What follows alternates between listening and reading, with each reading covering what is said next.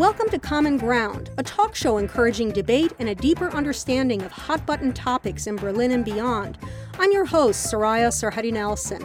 Today's discussion will be about something that's not just in the news, but about the news. Senior producer Dina Elsayed explains. When fake news is allowed to snowball, it often has serious consequences. Take what happened on January 6th. Let's go! Get this shit! Baseless reports that the American presidential election had been stolen from Donald Trump led a mob made up of his supporters to attack the U.S. Capitol that day while lawmakers certified the vote. But the lies didn't stop there, even after Trump was impeached for inciting the crowd. There are lots of opinions about the integrity of the election, the irregularities of mail-in voting, of election voting machines, and voting software. One of the companies is Smartmatic. That's Lou Dobbs, who hosted a popular Fox Business News talk show. A multi-billion-dollar lawsuit by Smartmatic finally led the network to remove Dobbs from his primetime pulpit. But impeachments and lawsuits aren't enough to stop fake news, which is never more than a click or two away on our devices. Take this segment, posted last week on G News, about PCR tests for the coronavirus being secret vaccines. But this shows that they have nanoparticles that are actually on the ends of the Q-tips that they're putting in there that can get into your brain. They can be hooked up to the cloud. So they are already vaccinating you with the test. You are actually being vaccinated and implanted with nanoparticles. G News, which is rife with conspiracy theories, is run by a Chinese billionaire. German public broadcaster ZDF reports he may be trying to expand his reach in Germany. Experts say the danger isn't that people disagree, but that there no longer is a basis of shared facts. It's that level playing field that groups like the one founded by Juliane von Reppert-Bismarck hope to restore. Her Brussels-based nonprofit is called Lie Detectors, which teaches students as young as 10 in Austria, Belgium, and Germany how to identify fake news. So many of these platforms are just it's not possible to moderate them. And if you try and delete what's out there, you're just playing a game of whack-a-mole. You know, you cannot delete your way out of this problem. You can create a healthy skepticism in the minds of people. Reppert-Bismarck adds that outright banning of fake news is more problematic. Such laws, she explains, can end up a perfect cloak for censorship. That was senior producer Dina Elsayed. Joining me via Zoom to discuss fake news and whether or how it should be controlled are Lie Detectors founder Juliane von Reppert-Bismarck, who you just heard in the story, Lisa Dittmer, who is Reporters Without Borders advocacy officer in Berlin for internet freedom, Damaso Reyes, a multimedia journalist and founder of Clarify Media, which offers news literacy training, and Jacob Mchangama, founder of Justitia, a think tank in Copenhagen addressing human rights, freedom of speech, and the rule of law. Welcome, everyone. Hello. Thank you so much. Thank you. Thank you. Damaso, let's start with a definition of fake news. These days, it seems to be about a lot more than false or made-up reports. I mean, you have politicians like Trump who use it to dismiss uncomfortable questions or stories, and the far right using it to discredit mainstream media or opponents. So what is fake news? Fake news is a term which is almost lost all meaning based on I think some of the very valid points you brought up, but specifically fake news is a specific type or subtype of disinformation in which misinformation poses as legitimate standards-based news. So it tries to impersonate, say, a trusted news source to get you to believe the piece of misinformation or disinformation that the person or the entity is trying to propagate. Misinformation, disinformation is a much larger category that takes many different forms. So I think at this point, we should stop using the term fake news pretty much altogether and really start talking about misinformation and disinformation and helping people to understand that disinformation and misinformation really take on a bunch of different guises and help people to recognize what those guises are, because misinformation doesn't just appear as impersonating legitimate news sources. Lisa, what is the impact of the coronavirus on the amount of fake news or disinformation, as Damaso calls it, that we see or hear?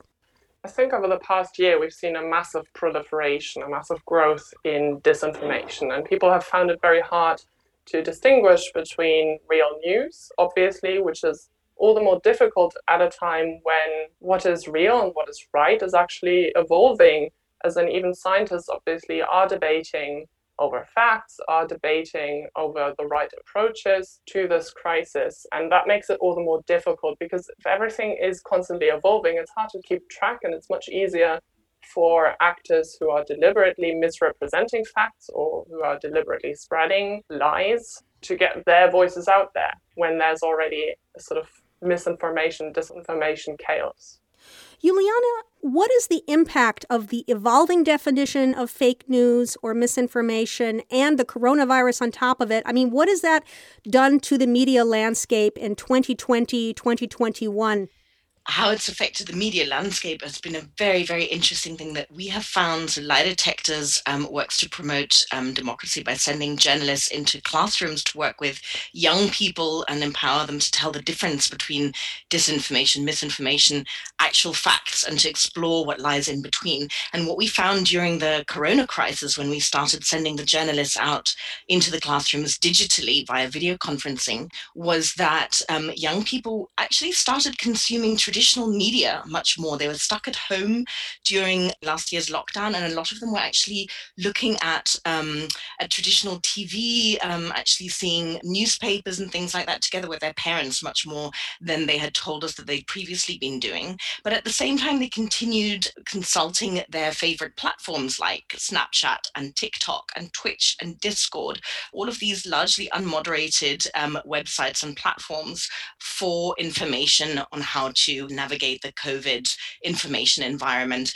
And as Lisa was saying, one of the amazing things about COVID is that this is a perfect example of the disinformation that is traveling around the coronavirus. Is one of the issues of what can happen when disinformation travels completely unchecked, apparently non-political, but actually working to undermine trust in those institutions that are actually designed to protect us, and in the end really undermining the ability of people to make informed decisions, and with that undermining the democratic process, which, if you think about it, is at the basis of informed decision making. So, Jacob, I mean, you're the non-journalist in the group, if you will. You're a lawyer promoting free speech and concerned about government bans on free speech. So I'm wondering who you think should be setting the parameters, determining what fake news is or what disinformation is and what isn't. Yeah, that's a great question. You know, when it comes to the public debate in general, I don't think we should have a Ministry of Truth or a reality czar, as some have suggested in the US. I saw that in the New York Times. But it's obviously important to have an information ecosystem where you have various institutions and actors that seek to determine or at least approach the truth. And that's why we need professional media institutions, journalistic standards, academics, social scientists, and so on. There's a lot of doom and gloom about disinformation, misinformation. Some of it warranted, some of it actually, when you look at the data, has been overblown. So for instance, when we look at the amount of misinformation and disinformation in the 2016 presidential election, it was actually much less than originally reported. But it's interesting to see that in general, if you ask people, you know, whether they trust information from traditional media or social media, they generally tend to trust information from traditional media more than information on social media. I think that's a healthy sign that people actually have more confidence in information that is being vetted. But I think, you know, we have to accept the fact that disinformation and misinformation has been around for as long as human beings have been around. It's not something that we can get rid of. So it's a basic factor of human life. And because we live in a new communication environment, we'll have to, you know, find ways to mitigate the harms of the fact that everyone has an access to easily spread and disseminate disinformation. But I think it's also important to look at the benefits. You know, has social media and the internet been a net benefit or a net harm during the corona crisis? I would strongly think that it's been a net benefit. And the heavy-handed approach by the Chinese state, for instance, in censoring information about the coronavirus, clamping down on whistleblowers, did much more harm than if they had been open about it. And then, of course, due to the coronavirus, a number of countries around the world have actually adopted draconian laws against disinformation that target political dissenters and so on. So I think it's incredibly important that democracies try to take seriously the threat from mis and disinformation, but without undermining freedom of expression, both on and offline. Well, let me ask my other guests here for a moment. Who do you think should be setting the parameters for what is fake news and what is not? I mean, should it be something that the media does? Since we're trained journalists, this is something that, you know, we went to school to learn. Should it be governments? Should it be platforms like Facebook? Juliana, you want to say something about that?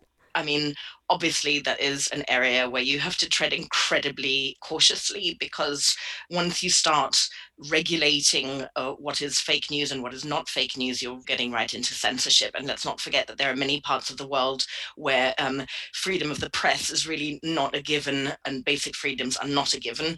We're sitting here in Europe, and we have to be really careful when we're talking about these things that we're not giving some kind of signal to the world that this is an okay way of going about it. There are many other ways of tackling disinformation that do not require censorship.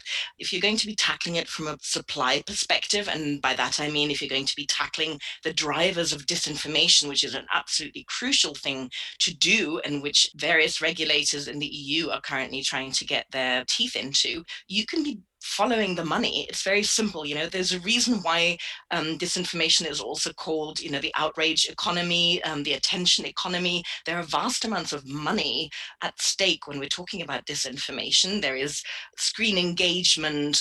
There is the advertising revenue model of the large platforms like Facebook, like Google. These are things that really need to be looked at.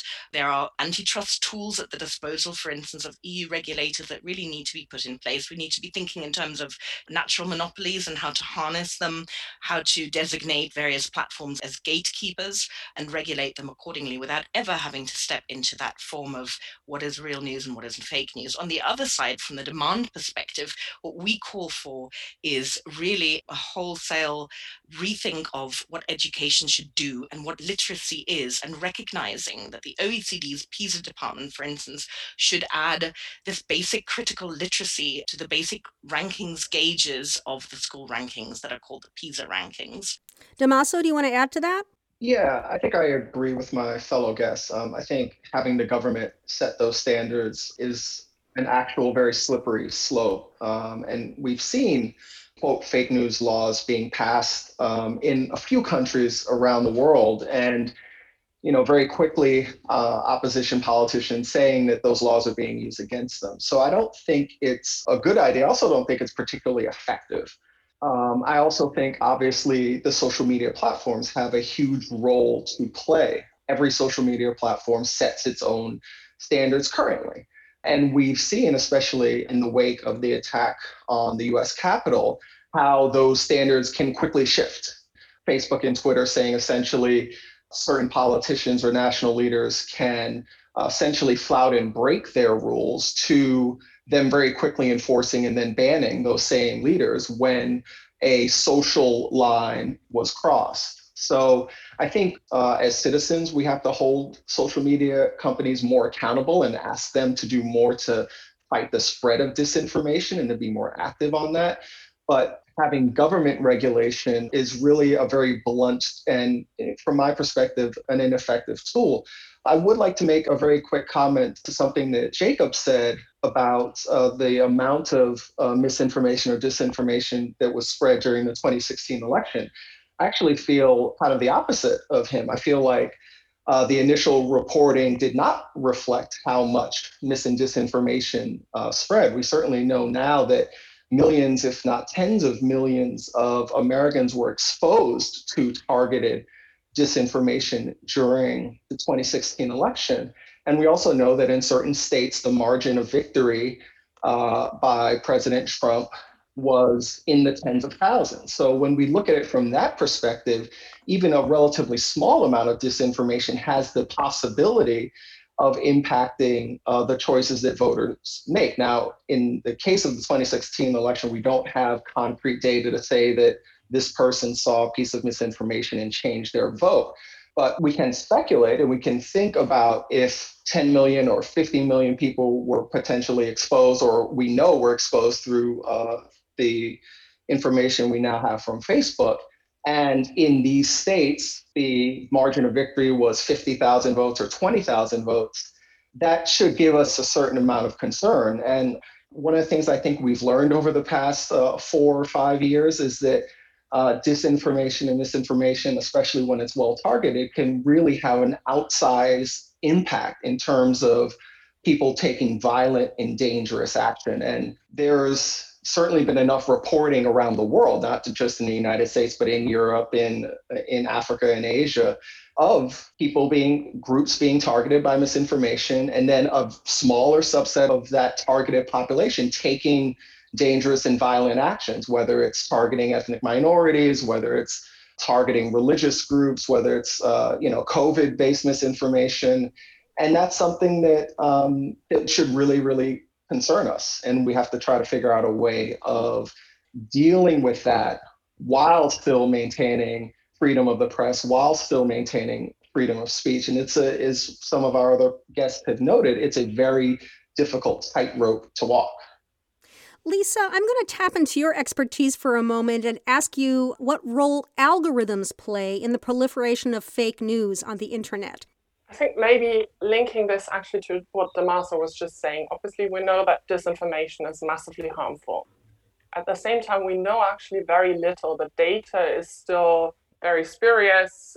The research at this stage, obviously, is still very divided. And I think it's still at the early stages. So we talk about a phenomenon that actually we don't really understand all that well. There's massive debate about the effects of filter bubbles and how likely it really is that people tap into those. So that makes it all the more difficult to react to an issue that we don't really understand. And this becomes all the more evident, I think, when we talk about social media platforms, because the deciders, the people who already are reacting to this phenomenon and who are setting the guidelines or are setting the boundaries of what's acceptable and what's doable online, they don't base this on anything really other than their corporate image, and it's sunk in that they carry a social responsibility, but what we're seeing right now isn't an appropriate reaction to that. So there's still a great unwillingness to divulge the sort of the data and accept the sort of transparency obligations that would really be necessary to understand how social media platforms are having an impact on our societies, on our understanding of information, on our consumption of the media. And obviously algorithms play a massive role in this. So obviously social media plays a massive role now. And it's really a select number of people high up in the ranks of a few corporate platforms that have a disproportionate amount of influence over the sort of media that we consume and the information that we see. And so obviously all of this should be based on current research and on appropriate data for how to react. But really what we are seeing is that as platforms are thinking about these issues, they obviously have massive conflicts of interest. So Facebook, for example, did in fact ask its own people to look into its algorithms and its effects on polarization, and they shelved their own research. The very same effects in changing their algorithms that would lead to a decrease in polarization also led to a decrease in time spent on their platform. And that was a price they weren't willing to pay. So they do, to some extent, willingly accept, obviously, the massive negative social influence that they have, because their overarching interest is selling ads and making money off our data and hyper-personalization. And I think as long as we don't talk about those business models and the social price we pay for them, we're not really gonna find good solutions to this massive societal problem that will stay around for a good while. Jacob, Juliane mentioned earlier about the money trail that allows for the proliferation of fake news. And I'm wondering, I know that you have concerns, and actually everyone expressed concerns about government bans or government restrictions being perceived as censorship. But I'm wondering, do you think the government should be going after these money trails more? I mean, is there a legal question in doing that? Or is that a way that you think fake news could be gotten more under control, at least from a government level? I think that depends on what you have in mind. If the government says that people or outlets whose opinions we don't like, we should somehow penalize them financially, then I would be concerned about that. But on the other hand, there are other things that you could do. It could be competition law, for instance, trying to have a less centralized social media environment. I often get misty-eyed when I think about the good old days of the blogosphere, where we had a much more sort of horizontal and decentralized internet, whereas now through a process of platformization, we have these huge platforms where decisions about content moderation will have huge impact. So laws trying to sort of counteract this massive centralization of huge tech companies could be one aspect of looking at the money. Another thing could be, looking into data. Sort of, we've already touched upon the business model. So is there more that could be done so that these platforms are not so reliant on getting our personal data that then allows them to target us with highly charged information? That could be something else, because that doesn't go to the content. What I'm specifically worried about is laws that try to target specific types of content. And I think, actually the US is a good example. There's a lot of backlash against the First Amendment because it's sort of an outlier in the protection it affords to free speech. But if you look at Donald Trump and his campaign, they have launched a whole number of lawsuits against various media outlets and others who have criticized Trump. And many of these have sort of been thrown out of court because there's a strong protection of free speech. And if you were to say something, even if it's not true about the president, it really has to be really egregious for a media outlet to be sued successfully. And that obviously also works to the benefit of those who actually spread disinformation. But with free speech, you can't just say, well, we want all the benefits, but none of the costs and harms. That is unrealistic. So we have to be clear-eyed about the harms and then try to mitigate them in ways that do not touch so much directly on content through what would seem more like censorship. We're going to take a short break, and when we come back, we'll talk more about fake news and efforts underway to curb it. Stay tuned.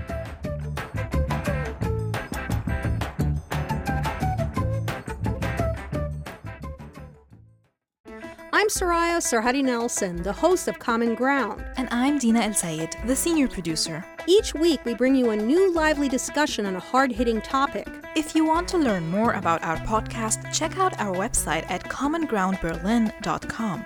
The episodes are free to download, but they aren't free to create. Common Ground depends on grants as well as donations from listeners like you. So if you want to help us out, please click on the donate button at commongroundberlin.com. And thanks for listening.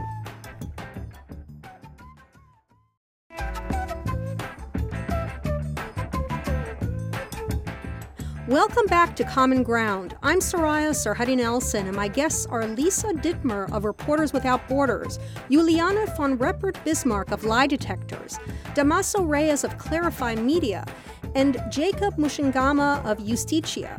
We're talking about fighting fake news, and I'd like to delve a little bit more into efforts that are underway to do so, and we'll start with Lisa. Tell us a little more about the Journalism Trust Initiative. So Reporters Without Borders started thinking about this issue of disinformation and the larger societal question that has come up about the differentiation between trustworthy media and everything else that's sort of on the internet and now becoming more and more influential. And what we tried, or our response to this whole debate, was let's not focus just on the harmful content. Let's focus on how we can promote trustworthy information, how we can reinstate faith in the media at large, and how we can make it easier for platforms, for example, to differentiate between what is trustworthy information and what isn't. So the Journalism Trust Initiative, which is led by RSF, is a project that has developed standards accepted by a large amount of actors from civil society, from the media, also from government actors, who've evolved criteria for what can be understood as trustworthy information, for what makes professional journalism independent and free and part of the larger goal of press freedom. So things such as proper fact-checking, or basic standards for accuracy. And this isn't just about big media or big media outlets. This is also about giving a set of goals for smaller actors. So whether this is a blogger from Syria, or whether this is a photographer who's doing this sort of part-time and is trying to document war crimes. So to just give an understanding, obviously, as RSF, we've been working in this area for a long while, and it's been always hard to make a cutoff point for what constitutes journalism and what constitutes trustworthy journalism in this day and age. And this is an attempt to have a set of transparent criteria accepted by a large amount of actors that sort of gives an orientation in the first place for what constitutes trustworthy information, and that can then be used to understand, for example, for Facebook, not just to promote and uprank media based on business interests or based on corporations that are easy to engage in, but to have a set of transparent standards for promoting and upranking within algorithms, for example, media outlets, no matter what their size, who engage in professional journalism that furthers our understanding of the world. And I think that's one approach, because we talk so much in politics now about content removal, about harmful disinformation, about illegal content. But what we should also focus on is what's the sort of content that we want to see, and how can we promote that? How can we promote media literacy? How can we promote the positive sides? Because I think the more you talk about the negative sides of the internet, you do forget that obviously a very large majority of people are interested in getting trustworthy information and spreading that. And so I think we should also talk more about constructive solutions rather than just about ways to censor, ways to take down content that we think might be harmful. But are news organizations, not just in the same country, but in different countries of different sizes, as you mentioned, are they open to learning from each other or to having the same standard in terms of dealing with fake news? Definitely. I think the media is very aware that there's a crisis, not just of trust in government institutions or science, but also in the media itself. And to some extent, obviously, that has something to do with a small amount of media outlets not conforming to any standards and engaging in the very same business models that we criticize when it comes to larger platforms. So clickbait that's sensational and not based on any fact-checking standards, but it's just produced to sell attention and to sell ads successfully. And so I think there's a large interest and an important emerging debate within the media itself for how to develop those standards, for how to make people see the value in trusted media outlets. And obviously that's connected once again also within the media to financing trustworthy information. Juliane, your organization focuses on younger minds. Why is that more effective than, let's say, training their parents or teachers or politicians for that matter? That's a very good question. And it's absolutely true that everybody could do with a little bit of a critical mind when we're navigating our incredibly intense information universe. The reason why we work with young people, we work with children aged 10 to 15 specifically, and with their teachers, is because not many other people do. And we really feel that and see that these kids, even though their media consumption is not as visible, and the extent to which they share potentially harmful and fake, let's call it, information cannot be measured because they navigate an encrypted universe, they navigate a very visual universe. They're not on Twitter, they're not on Facebook, they are on Instagram, on YouTube, on TikTok, on all of these visual and often encrypted platforms where they are entirely by themselves. And what we've seen from what they tell us, from the disinformation that they forward to us and ask us to help them unravel, that the disinformation does travel among them. So we've seen instances of QAnon disinformation traveling on Instagram in Germany in very well-protected households and schoolyards. And the amazing thing about working with kids is that it's very, very, the reactions are very extreme. You know, first of all, they're not used at all to coming face to face with a journalist. Very many of them consume a lot of information, but few of them have ever really thought about what makes a piece of professional journalism, what differentiates that from a blog or any kind of Instagram post. And so we find that particularly with the younger people, when we come with actual solutions, when we come with real tools, when we say to them, you know, you're not actually helpless in the face of this disinformation, which they do worry about, they react very, very well. I mean, you mustn't forget the kind of like very biological function that we have, which is, you know, on the the one hand, we really don't want to be told that what we believe is incorrect, which is why fact-checking can be so difficult. But at the same time, we do actually want to know what's true, and we don't want to be led up the garden path. And so we work with children, and we work in very small groups. So we go into classrooms with no more than 25, maximum 30 kids. The reason why we do it in that small format is also for the teachers to hear what the kids have to say. And that's incredibly interesting, because we have heard from teachers that 80% of them tell us they know how important this issue is. They worry, they write to us. We receive emails from teachers saying, please help us. The kids in my class are all going to right-wing concerts and coming back. This is pre-corona when they were still going to concerts, but you know, they worry about the universes which the kids navigate, and they don't know how to deal with it. They say, please come. But less than 40% of them tell us that they have ever broached this subject themselves in the classroom. For various reasons, they feel under-resourced, they feel unprepared, they're not on Snapchat, they don't understand these different platforms, and they feel unable to discuss it. Now, when we come in, we do it in a very playful way. We do it in a way that is, you know, deals with examples that aren't immediately political, you know, that are relevant to the platforms on which the kids circulate. And this is really designed to get the teachers to realize, wow, that is an issue. You know, my 10-year-old kids are all on 5 to 6 different platforms already, and to see that they can actually address this in a very simple way, and that it is also relevant not just to some IT class, but actually it's relevant in, you know, in literature, in maths, we've been in biology lessons.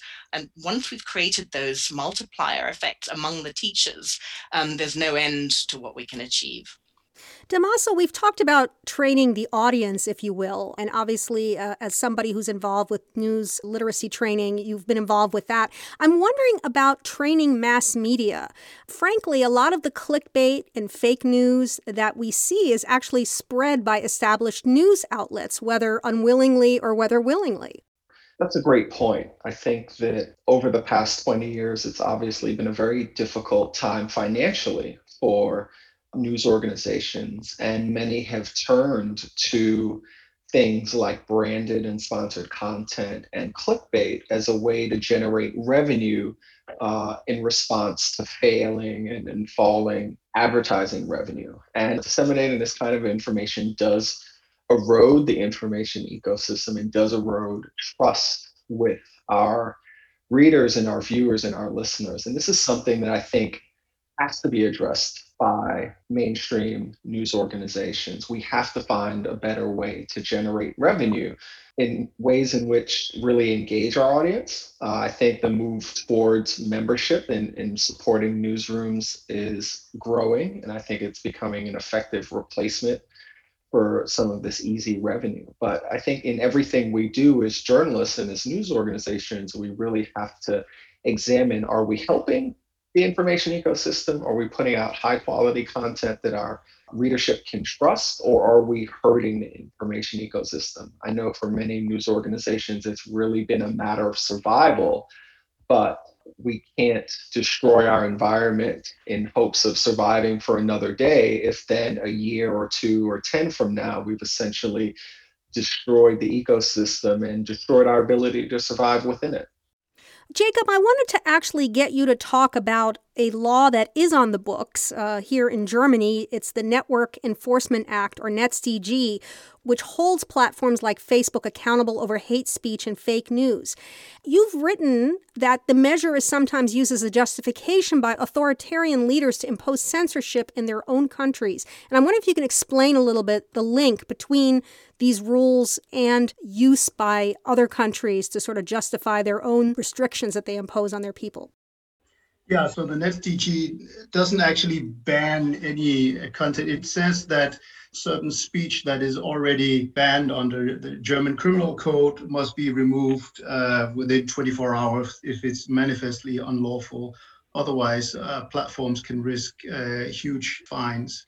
That was an attempt to combat hate speech, especially after the migrant crisis, which saw a huge spike in hate speech and hate crimes in Germany, and of course worries in general about hate speech online. Unfortunately, what we've seen is that a number of countries like Russia, like Turkey, like Venezuela, have explicitly referenced the NetzDG and adopted their own laws. Now, these laws obviously go much further than the German ones, and they typically don't have the same rule of law guarantees that you have in Germany, where you have independent courts, where you have a constitution that protects free speech and so on. But what it does, it indirectly legitimizes these countries' crackdown on dissent and crackdown on online freedom, because it becomes much more difficult for press freedom and free speech organizations to criticize these laws when they can then say, well, this is actually an approach that was pioneered by Germany, which is one of Europe's leading democracies.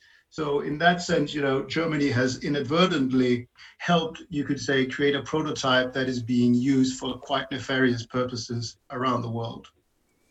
I have one last question that I'm going to put out to all of you, and I would ask for like a short answer if you can provide one. Is the war on fake news winnable? And we'll start with Lisa. That's a big question, but I'm an optimist, and I would say disinformation is always going to be a part of this world, but I think we can limit the negative effects it has on society. But a large part of that will be better state regulation, and I think Jacob has just named some of the pitfalls of what can go wrong. So what we really need is a research-based approach. We need a more democratic approach, which limits the influence on platforms on these policy decisions. And I think civil society and actors such as the civil society and journalists that we've seen represented here, they certainly have a role to play to inform better policy in this area. So, Juliana, what about you? Do you think the war against fake news is winnable?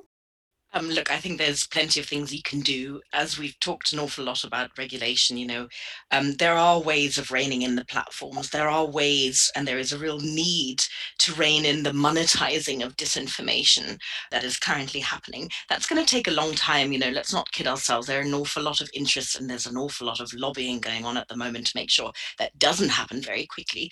And in the meantime, we can train the critical muscle of our citizens. We can do it. You know, I liked what Damaso was just saying about being able to recognize what different kinds of media are. You know, if you think about it, we used to walk up to our local newsagent and buy our newspaper, and we always were able to see, you know, here was a broadsheet with quality information, and here was the tabloid that was telling us about the alien landings, you know, and one day I might want to inform myself about an election that I might want to consider voting in, and another day I might actually want to read about alien landings, knowing full well it's not true.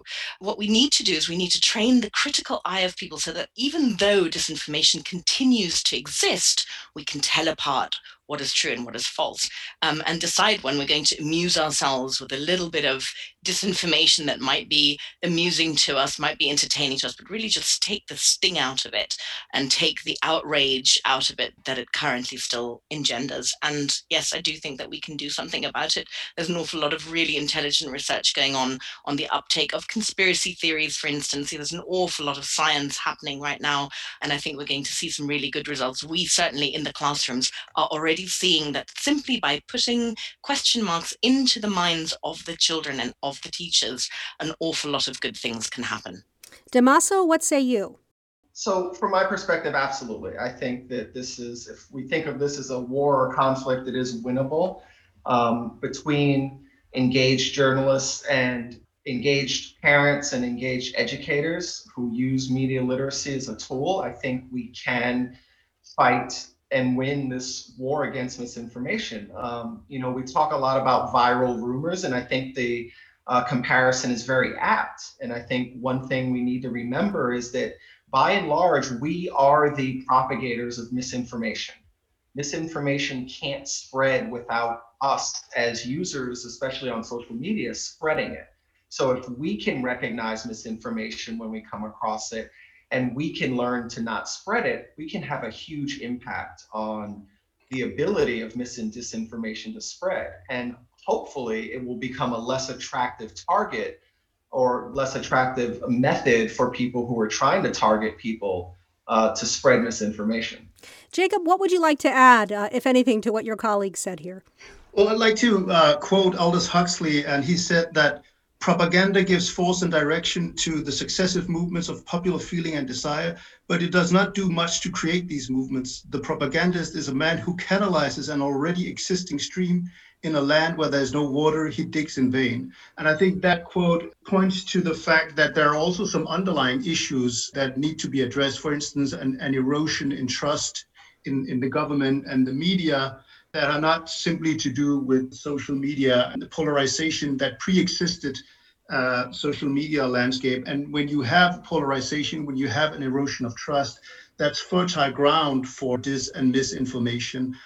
So I think it's not enough just to do media literacy, although it's certainly important, but there are some bigger issues that need to be addressed if we are to sort of cut off the efficiency of mis and disinformation. But ultimately, as I said, if our measure of success is sort of a zero tolerance policy for mis and disinformation, then I don't think we will ever win any supposed war against fake news unless we adopt extremely draconian measures that we shouldn't want to.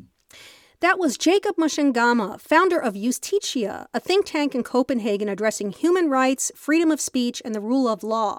My other guests are Lisa Dittmer, who was Reporters Without Borders advocacy officer in Berlin for internet freedom, Juliane von Reppert-Bismarck, founder of a news literacy project called Lie Detectors that is based in Brussels, and Damaso Reyes, multimedia journalist and founder of Clarify Media, which offers news literacy training.